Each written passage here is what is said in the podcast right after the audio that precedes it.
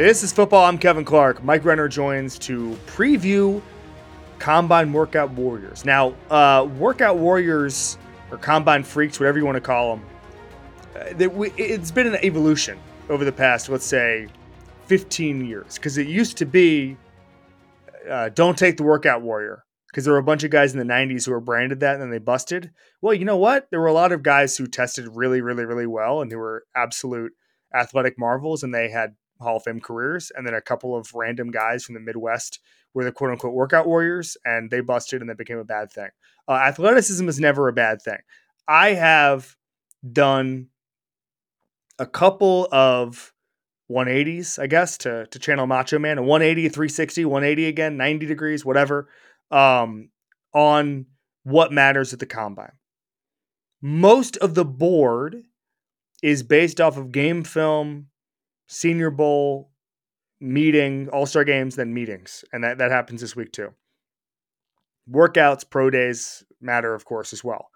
But I think for most positions, you're looking for athleticism to eliminate positions, uh, eliminate players, instead of confirm that this guy is a first or second round pick. Here's what I mean by that. Like, if a guy is an edge rusher and he's unathletic, you cannot seriously take him. You can't do it. it. It is it is malpractice. Like really unathletic. And that was the one thing that I think that teams have started to realize over the past, let's say, decade. Like a great example, like Jarvis Jones, uh, who was not an athlete, coming out of Georgia. I mean, listen, relatively speaking, great athlete. You know, he could kick my ass and literally everything, including the things I'm allegedly good at. Jarvis Jones kicked my ass, but compared to a bunch of other linebackers in the NFL, he was not as athletic. Um, the Steelers took him, I think, 17th overall. And then the next five years, all they did was take really athletic guys because they were like, never again. And I think that's you kind of learn your lesson and what happens when you take unathletic guys. But I think that there's a couple positions where you just need to cross the threshold. I don't think so. I've I've had a complete 180 on this. And I, again, I talked to Renner about this a little bit later. I no longer care about athleticism from offensive line. I do not care because I was all into Andre Dillard. And guess what? He was terrible. Jason Spriggs, he was terrible. All of these guys, because we were all into their, their metrics, guess what? They couldn't move guys, which is the number one requisite of being an offensive lineman. Wide receivers, I love these high jumping guys. Well, guess what? Like Miles Boykin, what's he doing right now? Exactly. Guys like that. So for me, athleticism at most positions is just confirming what you see on the tape. Um, if a guy, Calvin Johnson, amazing tester. Well, guess what? We saw some things on tape from Georgia Tech that show me that Calvin Johnson's an amazing football player. So where it comes down to for me is pat the front seven, and then betting on athleticism in the defensive backfield. I'll give you a great example. I loved Tariq Woolen coming out. That was a hit. I also love this guy Zyon McCollum, who's just okay for Tampa Bay. Both of them have the measurables, both of them have the athleticism and you kind of have to if you're after the first round, you're kind of throwing darts at the board anyway. Um, but Leo Chenal's a guy I loved. Fred Warner's a guy I loved, um, just because of their athleticism. But the where it really matters is defensive line. You cannot be an unathletic defensive lineman. Um, and again, like one of the biggest freaks of the last decade was Myles Garrett. JJ Watt was a freak. Well, guess what? We saw some things on film that suggested they might be they might be really athletic. Um, so I think it's great context working out, um, but we have a bunch of different ways to contextualize that now with analytics and all that stuff to figure that out. So I still think it's really useful. It's kind of a convention for everybody in football as well, which I think is important. Um, but my journey is going from not caring about the combine to caring about it too much to caring about it what I would say is just right. So that's what I watch athleticism thresholds being crossed. As long as you're above it and you have great tape, you can play in the NFL. If you're below it, you have to figure out why. Um, I don't take non athletes in my hypothetical team um, unless they're, you know, Orlando Brown, you know, offensive lineman type guys. Um, that's that's a that's a different deal. I'd rather have Orlando Brown than Andre Dillard. Ladies and gentlemen, Mike Renner. All right, Mike Renner, he is in my hometown of Orlando, Florida. He's playing golf this week, but he's also previewing the combine. What's going on, brother? Not too much, dude. Just been got a lot of time in my hands. So thanks for asking me to come on. Dude.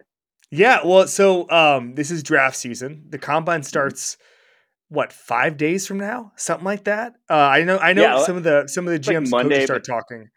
Yeah, they don't like work out till like Thursday or something. So it's a, it's a slow rollout. Um, yeah. I we've both been doing this for for kind of a while. Has the combine gotten more useful because of analytics, less useful because some guys don't do drills? Like, how would you contextualize what the combine is to you in, in the modern sport? I think it's gotten less useful. One, because we get more information elsewhere in terms of like GPS numbers, uh, other testing, that sort of thing. And two, because they're so controlled now, I feel like these players yep. by their agents. It used to be you showed up to Indy and you did everything no matter who yep. you were. If you were like a reasonable prospect, you did it all. Now it's like I know my three cone is below the 50th percentile, so I yep. don't do that drill and I save it for my pro day. And then if it's still not good, I come up with the hamstring in my pro day, and then you just never see it. So you truly like people. It's it's such a manicured process yeah. now for a lot of these prospects that it's just you know I, that's that's why I do think when a guy really does test poorly, it yeah. kind of matters because it's like well, they, they we either they're getting bad advice from people or they're really not uh, the athlete we thought they were. So, uh, but I do think that overall, you're just not getting as good information anymore. So, I remember I knew we were cooked when it was a big deal when Blake Bortles threw in 2014, and I was like, "Oh Lord, if it's a big deal that Blake Bortles is throwing, like the combine is is not going to yeah. be a, a, serious kind of event for long." Hey, Bortles is a gamer. He was a gamer. the Jaguars loved it. The Jaguars loved it. Um, all right, so let's get through. Like my feeling, I did my intro on this. My feeling is we have more ways to contextualize it, but again, the GPS thing cannot be understated. Also, teams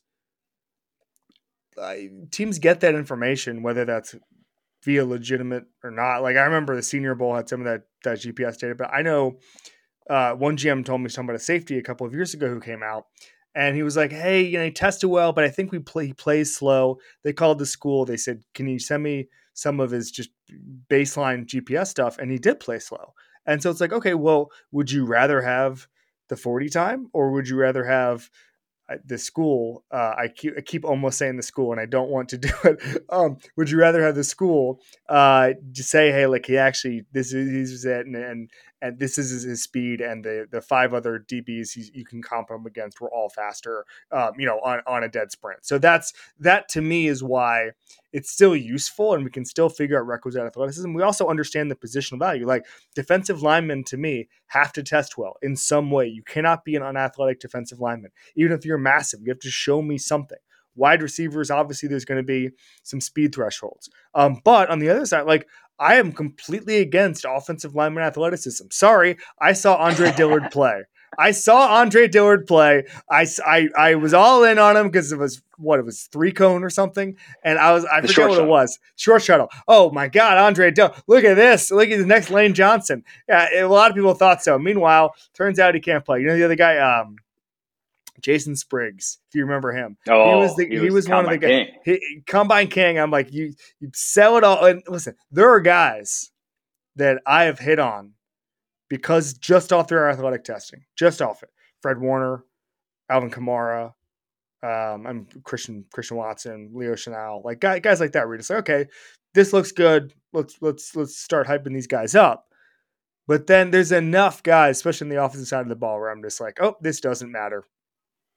Yeah, you have to. To me, I'd always when you hear combine risers, fallers, it's such a personal thing because it's yep. like if I think a guy's a bad athlete on tape and then he tests better, it's like okay, well, like is he is he that what I saw on tape or is he what he is at the combine? So it's if you think the guy that I saw and saw was a bad athlete on tape and you thought he was a good athlete on tape though and he tested well, it's like well then he wouldn't be a riser for you. You already thought he was a good athlete, so it is such to me when you hear these like risers and fallers. It's so what your preconceived notion of this guy's athleticism was based off of what you've seen from already. Just because a guy goes there and if you haven't watched him a bit and tests well, doesn't necessarily mean he's a riser, uh, in my opinion. Yeah, and what's funny is like Bruce Feldman. I brought this up because what we're doing is combine uh, combine freak preview. Basically, Bruce Feldman does his freaks list that's sourced to weight weight rooms and and you know assistant coaches telling them, hey, this guy you know did his crazy testing, and he's always right. There's never a guy who like you can get that information in so many different ways. And talk about risers and fallers, like we we know who the freaks are right? And like and, and looking at Bruce Feldman's list, it's like Marvin Harrison Jr. is second. Like no one, I promise you, needs to see Marvin Harrison's te- Marvin Harrison's testing next yeah. week. Kris Jenkins is a good example. Michigan defensive tackle was on the list last year. Um, Chop Robinson, a couple other guys like that. But it's like I, I just I, I think that that it has in a lot of ways, as I said, it's eh, it, it's gotten contextualized more. But on the other hand, it is a relic of of 30 years ago. Having said that, it's still a good place to get info. It's still a good place to to to confirm your priors. We're gonna do your top five combine freak watch guys. You have the floor, Mike Renner. Who's your first?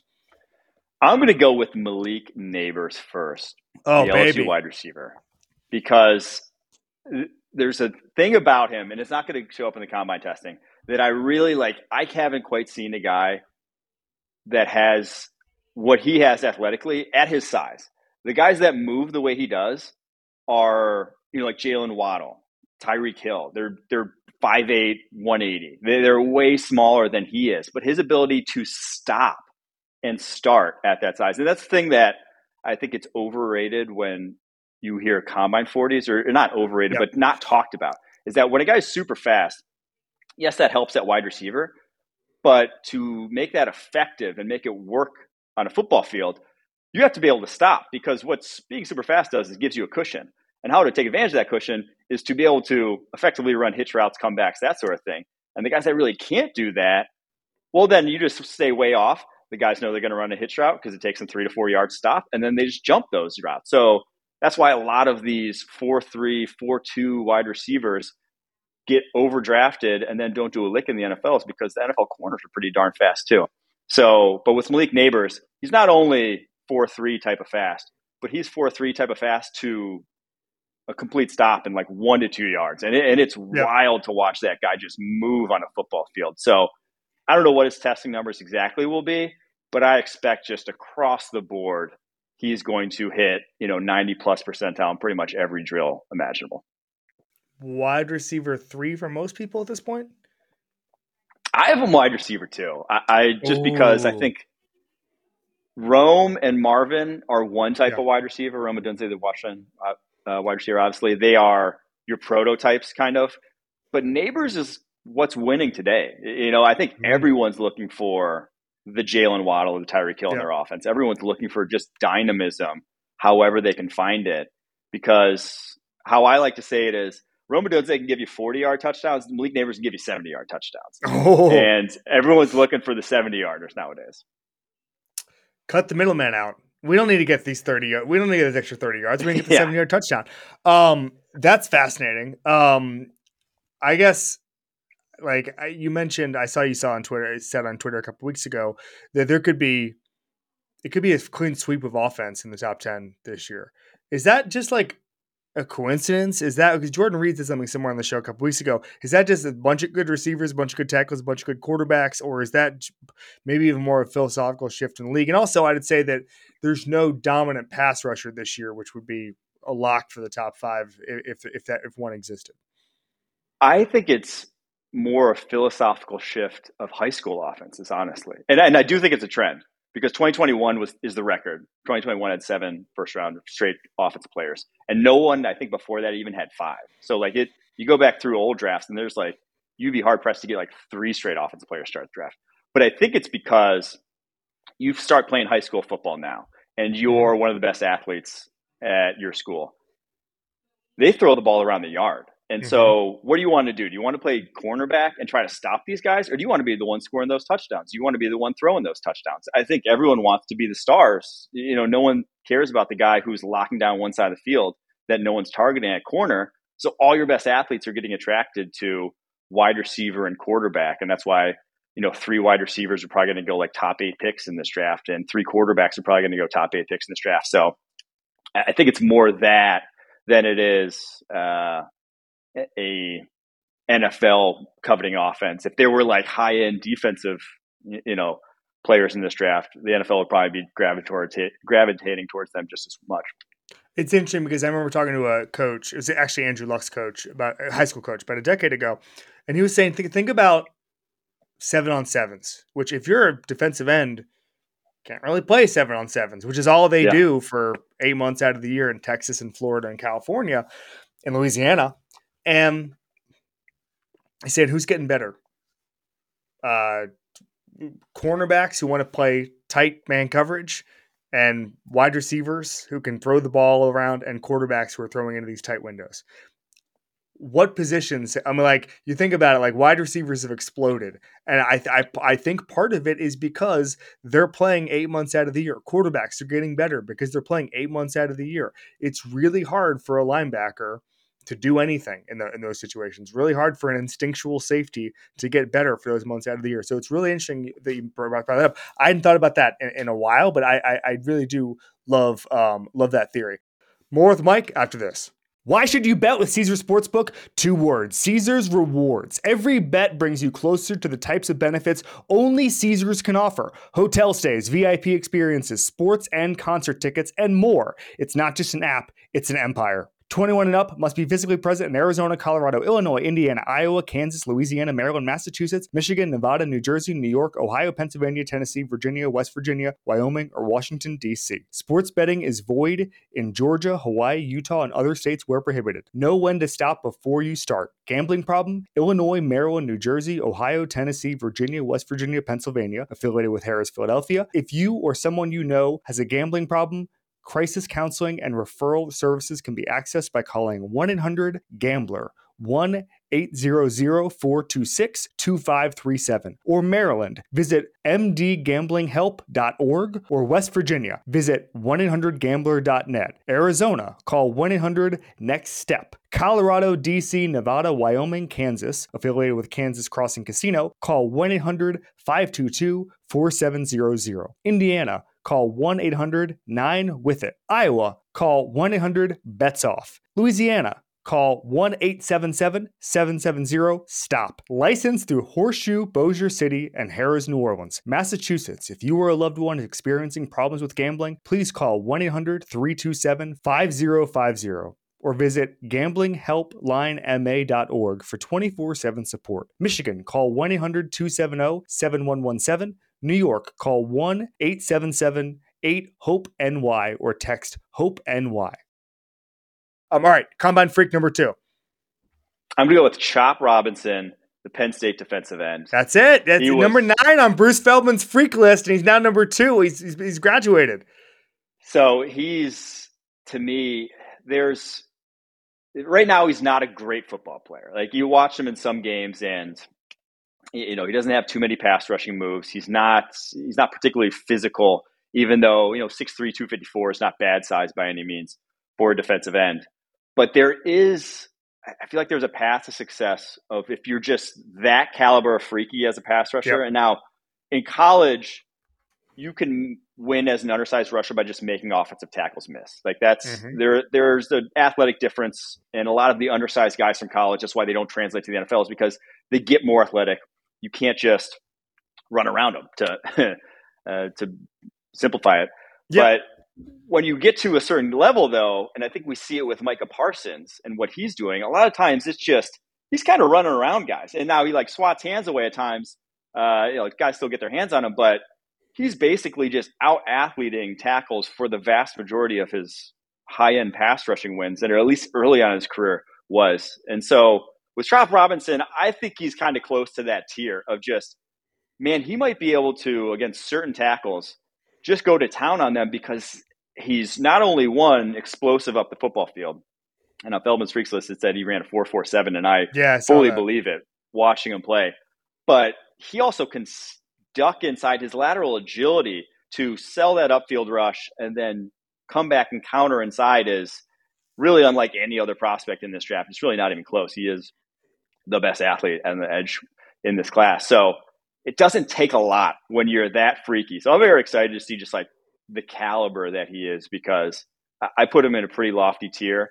Now he does need to improve in a lot of different ways, but again, I do think there's a path to where you know one to two pass rushing moves that he's consistent with, and the guy could be a nightmare. I completely agree. Who's the last ultra athletic edge who just straight up busted? That's a good question. Who just never? I just feels like I mean, there's always that you can coach them into having success. I mean, like Dion Jordan was billed as that. Oh yeah, I yeah, remember yeah. his combine no. was not no. that right. Like he ended up. That was just a weird that. year. Everybody got overrated because there was there, mm-hmm. was just, there were no good players. Qu- Kwity Paye, I don't think like was a hmm. bust, but he hasn't quite lived up to maybe his freak status in the NFL. Even uh, even but like I, I go to the Penn State, the Odafe Oweh was almost yep. a very similar guy where it's like, oh, he's just an athlete coming out. This past year, he was actually yep. like a productive edge year three. So yeah, I, I, do think that's one position where you just bet on the athletes. They uh, more often than not come around. Um, and and if you can't get them somewhere, you have bad coaching, or they just literally just don't love football. And when I say they don't love football, there's guys who actually don't like football who become amazing football players. I mean, like they just don't want to practice. Like that that would be yeah. the only way. Like who was that guy? Remember the, the the Stanford tight end Castile? Remember this guy? Uh, he was on Hard Knocks. He got he got re- so he he was an ultra athletic tight end. I might be pronouncing his name wrong. Devin Castile, I think, something like that. Oh, so okay. I, yeah, yeah. I, I loved him because of his testing from Stanford, the whole deal. Cajuste, yeah, sorry. And okay. um and and uh he he busted, obviously. And then he retired. And then in his retirement, he's like, I really want to get into crystals, like selling crystals. Oh, the crystals, be a crystal guy. And so I was like, okay, well, I wish I had known he was a crystal guy. Because one of my things is like, you know, okay, it, it, why is he busting? Even again, even guys who hate football do it. Oh, he wants to be a crystal guy, so maybe that's the red flag. Maybe that's we always up with these red flags. Those, that's the red flag. You want to retire or want to be a crystal guy? You give those questionnaires in the interviews, and they always have, "Are you a crystal guy?" Is one of the questions. Yeah, usually. number one question in combine. that that should replace the S two test. Yeah, it's just. It's like, what do you think of this? It's just a crystal. And it's like, what are your thoughts on this? And if it's yeah. like anything other than what the hell is that? I don't I don't know what this is. and if and if it's it's really a problem if he says I want to retire early to, to focus on this yeah. full time. Um, all right, number three. Number three, I'm going to go J.C. Latham as my Ooh. third one here. The Alabama offensive yeah. tackle, who, for different reasons, we're talking about. You know, the first two guys, athlete, freak athletes. This guy is the strongest offensive lineman in the draft, and truly one of the strongest offensive linemen I've seen from a college prospect and not only just strong, he is the thickestly built offensive lineman I've seen in a long time. He's 6'6, 359. And it's just because everything about him is massive. You, you, I look at the rear view of the all 22 of the Alabama offensive yeah. line, and his arms like stick out on tape as just a completely different size from everyone else, and they're not like fat. It's not like he's yeah. holding. They are just completely muscle wrapped on top of massive bones. He has hands that are. I'm excited to see how what like actual size they are, but on tape, like you see, usually you don't see a guy's like hands in shoulder pads. Yeah, yeah, you see them on tape. And then he has reps as a run blocker that are just straight out of the blind side, where he's just running with guys down the football field that he engages at the line of scrimmage and just overpowers. And then like when he gets a pancake block, he goes, he loses his mind. The guy's just screaming. You can like see him just flexing. So for all those reasons, I'm a fan. I, I think J- Cole Cubelic tweeted out that he benched 505 pounds twice for two reps, and he squatted 900 pounds with resistance bands on. So I think the bench record could be in play with JC Latham if he really uh, wants to go for it. Who has the bench record now? I think it's still Stephen P. Mm. I think it's still 49. There's been like multiple guys since then. When did he come out? He came out like 11 or 12. The Oregon State. They even got drafted by the yeah, Bears. Yeah. There's been like a bunch of guys since then who have been like, oh, he did it, you know, in at in practicing in the lead yeah, up, and then no one's ever really touched it. But uh, it's like the it's like the. Uh, do you remember Urban Meyer's 40 time board? This no. is like the best thing I've ever seen in my life. So the Times did a story about the Gators. The New York Times did a story about the Gators Okay. and their like strength pro- program during like the Percy Percy Harvin era, and they took a photo of the uh like the record board, okay, and it was all at the current Gators. It was like you know you, know that crew it was um uh, Chris Rainey, uh, Brandon James, um, uh, Harvin, obviously, like Ingram, I, a bunch of these guys, right? And like eight of them would have set the combine record for like speed. They all ran like 4.19, 4.16. It's like, okay, guys. All right, guys, let's relax here. And it's like the entire board was like guys who would be like the third overall pick. And it's like guys who weren't even seeing the field. And it's like, I'm not really sure what's happening here in this gym, but I think I, I think we might be inflated the numbers here a little bit. Do not trust those sort of times. That's the one thing when we're talking about GPS data, trust the GPS data, not Urban Meyer's Iron Gator board. Percy Harvin, I actually being down here in Orlando, I worked out next to him at the LA Fitness here, him and Devin Hester. But this was like three years after they had both retired. It was almost like kind of sad. Oh my god. It seemed like they were training to still like get in the league, and I was like, oh man, they were, they were past their prime. How fast were they? They were they were just lifting at the LA Fitness, but like doing Uh, like real explosive lifts, like trying to. no no but uh, speed they, work. neither of them looked like they were in great shape, unfortunately. Um. All right, you do your next one while I look for the uh, Urban Meyer's Iron Gator board. My next one, I'm going to go with Joe Milton, the Tennessee quarterback, as my next one for two different reasons here. One, he may have the strongest arm of any quarterback playing quarterback anywhere right now. I I mean, the throws, he, he's made more throws 60 plus yards downfield than any quarterback I've ever seen. He had two completions against had a completion against Missouri and a completion against Vanderbilt last year, where he's at his own 30, or excuse me, his own 40, no, his own 30, and he puts it inside the 10 yard line on the opposite from the opposite hash, completes it. He had a throw this year against Kentucky where he's at his own 20 and he puts it to the opposite 13. I did a little back of the napkin Pythagorean theorem. 73 yards that throw was. Overthrew a guy who was 65 yards down the football field.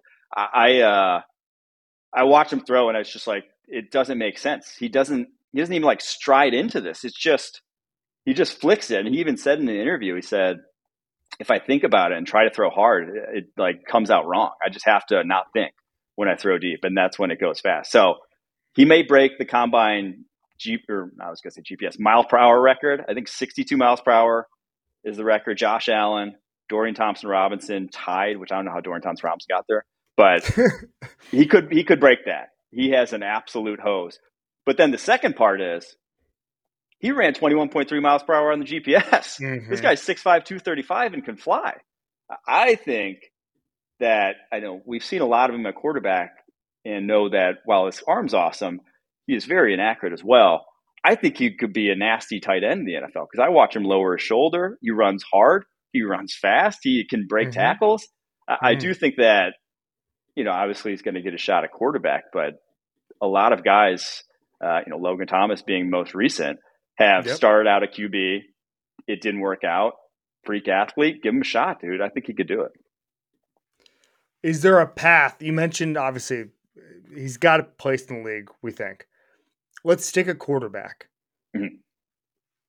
Two years away. Does he need? Does he need to just like kind of be in a program? I mean, like it'd be really hard because you couldn't really be a backup. Teams don't really do third quarterbacks anymore for for any period of time. Like it's a tough road to hoe, and you don't get a lot of reps anymore. Like it's a pretty tough time to be a developmental quarterback unless someone really believes in you. It is, and it's also like he's been called this developmental quarterback. He was he's six years in college football, right? Right, right, right. Between Michigan and Tennessee, and he's also coming from an offense at Tennessee that's not doing him any favors from what he's going to be prepared for in terms of handling an NFL playbook. So he's really behind the eight ball for a lot of reasons in that regard. So you know, eh, so when you have that high end of tools, someone will give you a chance.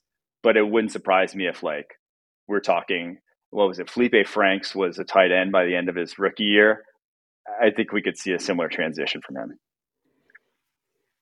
Felipe Franks, Uh, he and Kadarius, he and Kadarius Toney played a game against Miami that I think about quite a bit. Tony had us in hell, and I thought Tony was amazing. And turns out Manny Diaz just didn't know what he was doing. Classic. then Franks threw some interceptions there. That was like, have you ever seen the Steve Spurrier meme where he's like looking like, oh my god, that that's from that that game was some of the throws Felipe uh. Franks made. Um, is there are there any other um intriguing? Like we saw Hendon Hooker drafted last year, kind of a stash and develop guy. Obviously, he was injured from Detroit. Are there any intriguing quarterbacks uh, aside from from Milton to you, where you're just like, huh, this guy could be an interesting kind of day three type of pick? Oh, I think Spencer Rattler, South Carolina mm. quarterback, fits that bill. He's you know high end tools. If you were going back to what was that? I guess it would have been 2021. Yep. Way too early mocks.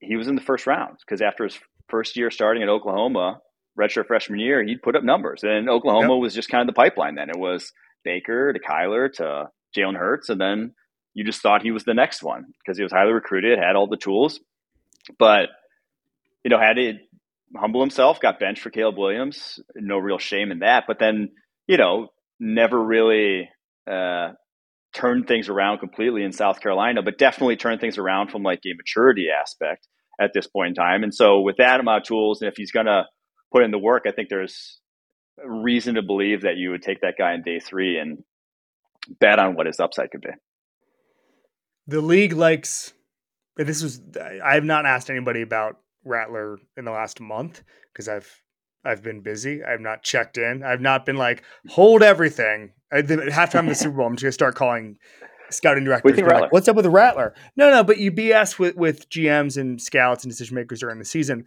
They liked his potential more than I did. I guess that's the way I would hmm. put it. They liked him more than I did. Um, and I think it was a couple people have said basically at Oklahoma, he, lo- he obviously lost his job to Caleb Williams. No shame in that, looking back on it. But then I, I think, I forget who said it, but it was someone close to him publicly said this on a podcast that he liked the being a quarterback more than playing quarterback early in his career. And I think that that's kind of balanced out a little bit. All right, drum roll, please. Last one. Last one. We are going with Quinyon Mitchell, the Toledo mm. cornerback Mm, for people are falling in love with this dude. And it's because I've talked about, you know, high end athletes. I talked about high end strength guys. He's both, man. This guy, why people are falling in love with him is because not only is because he's, you know, a four three high end GPS numbers dude, high end speed, but he might be, you know, pound for pound one of the strongest cornerbacks I've ever seen. You watch it, you know, and, and the, on tape in the MAC, it's like, okay, he's beaten up MAC wide receivers. What's what's all that about?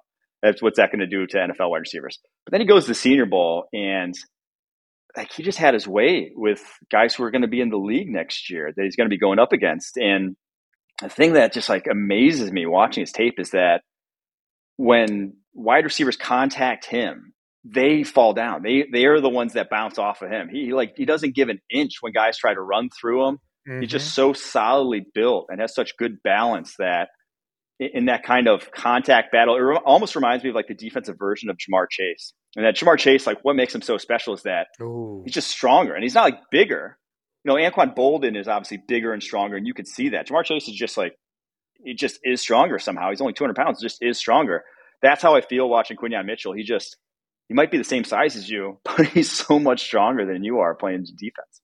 I I love that. That's a great that's a great comp. Offensive Ja'Marr or defensive Ja'Marr Chase. Yeah. Um, I like where does he go? Because I Daniel Jeremiah was talking about him up the other day and said he was telling Bucky and those guys like look out for this kid he's rising and like w- listen we were talking earlier oftentimes the concept of risers especially this this late in the process it, it's it's a misnomer but like you can rise if you have senior bowl performances like that combine and all that stuff the funny thing to me is always like two days out from the draft is the report like this guy's flying up draft boards. No, he's not. Do you remember the Ryan Nassib week? Remember that? Where Ryan yes. Nassib was flying up draft boards on oh like Tuesday, gosh. and then the, then then he was like a fifth round pick, and he's out of the league now. Yeah. He's doing something oh now. Is he coach, coach, coach, or something like that? Anyway, not um, sure. not not not a Ryan Nassib pod. Um, uh, but where, where does where does he end up uh, in in three months? I think he ends up going top 20. And the two teams I keep going back to with him that make a lot of sense one, Colts, corner need, Ballard loves athletes. You know, he pretty much defensively only drafts guys with high end traits. And then the Jags. The Jags like corner need. Trent Baalke loves physical freaks as well. So those two teams, eh, if he falls past them at this point, eh, obviously assuming that combine goes as we all expect, I think mm-hmm. that'd be surprising if he fell past those two. Hmm. That is uh it's as intriguing a prospect as there is in this draft. Um, we'll get you out of here on some rapid fire. Who's your draft crush? Like, who's the guy where eh, you're just totally out on an island right now? Um, the guy, I don't know if he's the guy I keep going back to. I'm not saying I'm super high on him, but Sione Vaki, the Utah safety, mm. is hilarious to watch. And for a few different reasons. One is because he's not only safety, but he's also a running back. Um, he, he played moonlighted at running back despite being a full time safety, and he had like 150 yards against Cal on like eight carries or something. He had like 150 receiving yards against USC. So he's insane as a running back. If he wanted to switch to running back, he could do that. his high school coach actually DM'd me after I tweeted Ooh. about him and said his best position slot wide receiver. Oh my god! So he's not only a safety and a running back, but apparently his best position is slot wide receiver. And he took some reps at slot wide receiver in at the Senior Bowl, and he can catch and like he can run routes. Um, and then he also is extremely fast. Like his over 22 miles per hour on the GPS. He, he's like the guy can fly in a straight line. So I uh, I don't know what he does because he only played two years college football. He took more mission than only played two years. So he's also weird in that regard, and that he just barely has played. I, there's not a lot of guys I can ever remember who only were in college two years. Um, mm-hmm. So that's the guy I keep going back to. Just being like, I am excited to see what his career is. Not say that I would draft him top 50 or anything, but the guy's just an athlete and a football player. Love that. All right, Mike Renner, enjoy Orlando. Enjoy uh, all of the the warmth that comes along with my hometown, and we'll see you soon, buddy. For sure, Kevin. Thanks for having me on, buddy.